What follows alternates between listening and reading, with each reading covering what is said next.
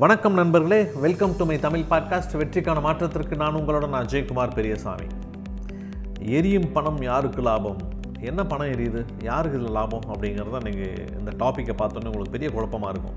இன்றைக்கி நம்ம பார்க்க போகிறது என்ன அப்படின்னா அந்த பெட்ரோல் விலை உயர்வு இந்த பெட்ரோல் பயன்பாடு நம்மளோட வாழ்க்கையில் வந்து இது எப்படி இவ்வளோ நம்மளுக்குள்ளே வந்தது? இல்லை நீங்கள் இந்த பெட்ரோல் நூறு ரூபாய் வந்ததுக்கான காரணம் என்ன அப்படிங்கிறத பற்றி தான் நாங்கள் பார்க்க போகிறோம் நண்பர்களே. நண்பர்களே பெட்ரோல் இல்லாமல் இனிமேல் நம்மளால் வாழ முடியுமா? பெட்ரோல் இல்லாமல் உங்களால் இனிமேல் செயல்பட முடியுமா? பெட்ரோல் இல்லாமல் இனி நம்முடைய வாழ்க்கை சாத்தியமாக யோசிச்சு பாருங்கள் இந்த வாகன வசதி அப்படிங்கிறது கௌரவத்திற்கா அவசியத்திற்கா? ஜெய் இசட் அப்படிங்கிற ஒரு அறிஞர் ஒரு முறை சொல்கிறார் பொறாமை ஒரு பலவீனமான உணர்ச்சி. இன்றைக்கி நம்ம எல்லாருமே பெரும்பாலும் வாகனம் வச்சிட்ருக்குறோம் அப்படின்னா நம்மளுடைய அவசிய தேவைகளுக்காக கிடையாது. அத்தியாவசியமான தேவைகளுக்கோ இல்லை கௌரவத்திற்கோ அப்படிங்கிறது நீங்களாம் ஒத்துக்கிட்டே ஆகணும்.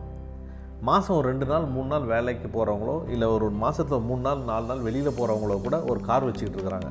மாதம் பத்தாயிரம் பதினஞ்சாயிரம் டியூ கட்டிட்டு இருக்கிறாங்க. ஆனால் அவங்கள மாதம் ஒரு நாலஞ்சு தடவை தான் வெளியில் போயிட்டு வராங்க. அதுக்கு எதுக்கு வந்து ஒரு கார் வாங்கி டியூ கட்டிட்டு இருக்கிறாங்க? அப்போ எதுக்காக அந்த வாகனத்தை நம்ம வாங்குகிறோம் எப்போவுமே மற்றவங்களோட நம்மளை கம்பேர் பண்ணி ஒப்பிட்டு அவங்கக்கிட்ட என்ன இருக்குது அப்படிங்கிறத பற்றி பொறாமப்படுறதை விட்டுட்டு நம்மக்கிட்ட என்ன இருக்கோ அதை நம்ம பெட்டராக பண்ணணும். நம்மளால் என்ன முடியுமோ அதை நம்ம பெட்டராக பண்ணணும். எப்போவுமே உங்கள்கிட்ட இருக்கிற ஆற்றலை நீங்கள் ரொம்ப புத்திசாலித்தனமாக நீங்கள் பயன்படுத்துனீங்க அப்படின்னா எப்போவுமே உங்களோட லைஃப்பில் ப்ரொடக்டிவிட்டி உங்களுக்கு அதிகமாகிட்டே போகும். ஸோ அந்த ஆற்றல் அப்படிங்கிறது ரொம்ப ரொம்ப முக்கியமான விஷயம்.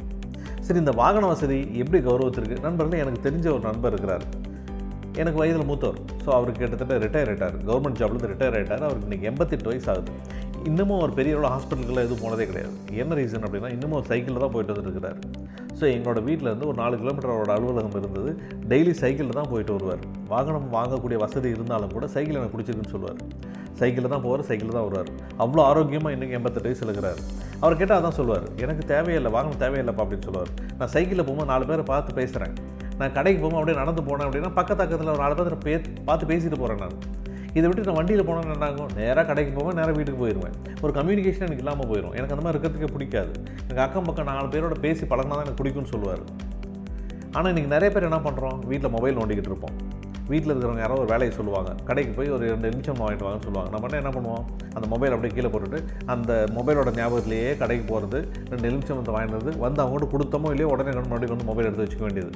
ஸோ நம்மளோட கம்யூனிகேஷனும் தொடர்புகளும் ரொம்ப சுருங்கி போனதுக்கு இந்த வாகன பெருக்கமும் ஒரு காரணம். அப்போது இந்த மாதிரி வாகனங்கள் நம்ம அதிகமாக வாங்கினதுனால வாங்கினதுனால என்னாச்சுன்னா கார்ப்பரேட் முதலாளிகளுக்கு ரொம்ப சௌகரியமாக போச்சு. அவங்க இந்த பெட்ரோல் பயன்பாட்டை அவங்களோட வசதிக்காக அவங்களுடைய வருமானத்திற்காக இந்த மிடில் கிளாஸோட தலையில் மிளகா அரைச்சிட்டாங்க. அப்போ நீங்கள் உங்களோட பயன்பாடு ரொம்ப கம்மியாகுது அப்படின்னும் போது கண்டிப்பாக என்ன ஆகும்? இதனோட விலையும் ரொம்ப கம்மியாகும். இல்லைன்னா அதை பற்றிலாம் யோசிக்காமல் நம்ம நம்மளோட ஹெல்த்தை பார்த்துக்கணுமா? நம்மளோட வருமானத்தை நம்ம தான் சேமிக்கணுமா? சைக்கிள் யூஸ் பண்ண ஆரம்பிங்க. முடிஞ்ச அளவுக்கு கிட்ட கிட்ட தான் நீங்கள் போயிட்டு வரீங்க. ரொம்ப அருகில் தான் நீங்கள் போயிட்டு வரீங்க. தயவு செஞ்சு நடந்து பழகுங்க. நடைப்பழக்கமும் சைக்கிள் பழக்கமும் இன்றைக்கி ரொம்ப ரொம்ப அவசியம் சொல்லி நிறைய டாக்டர் சஜஸ்ட் பண்ணுறாங்க சைக்கிளிங் பண்ணுங்க ஒரு நாளே ஆஃப் அன் ஹவர் சொல்கிறாங்க நாலு கிலோமீட்டர் நடந்து போங்கன்னு சொல்கிறாங்க ஸோ இந்த மாதிரி என்னென்னா இன்றைக்கி இருக்கிற அந்த வேகமான யுகத்தில் நம்மளோட ஆரோக்கியத்தில் நம்ம கவனம் செலுத்துறது ரொம்ப இம்பார்ட்டண்ட் ஆகிட்ட ஒரு கட்டத்தில் இந்த பெட்ரோல் விலை உயர்வை நம்ம சாதகமாக பயன்படுத்திக்கலாம்.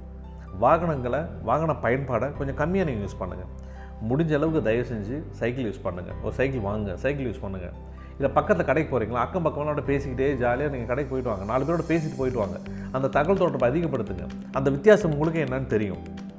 என்ன அப்படின்னா செலவு ஒரு பக்கம் உங்களுக்கு கம்மியாகும். ஸோ வாகனம் நீங்கள் அதிகமாக யூஸ் பண்ணல அப்படின்னா வண்டி அதிகமாக நீங்கள் பைக் அதிகமாக யூஸ் பண்ணல அப்படின்னா செலவு உங்களுக்கு பெரும்பாலும் கம்மியாகும். சேவிங்ஸ் உங்களுக்கு அதிகமாகும். அதை விட ரொம்ப ரொம்ப முக்கியம் உங்களுடைய ஆரோக்கியம் மேம்படும். நண்பர்களே ஒரு விஷயம் நல்லா புரிஞ்சுக்கோங்க. நம்மளுடைய வாழ்க்கையை நாம் தான் டிசைட் பண்ணணும். நம்மளோட ஹெல்த்தை நம்ம தான் டிசைட் பண்ணணும். நம்மளோட வெல்த்தை நம்ம தான் டிசைட் பண்ணணும். இங்கே இருக்கிற எல்லாத்தையுமே நம்ம சாதகமாக நம்மளுக்கு பாசிட்டிவாக நீங்கள் எடுக்கிறதுக்கு பழகிட்டீங்க அப்படின்னா வாழ்க்கை உங்களுக்கு ரொம்ப சிறப்பாக தெரியும்.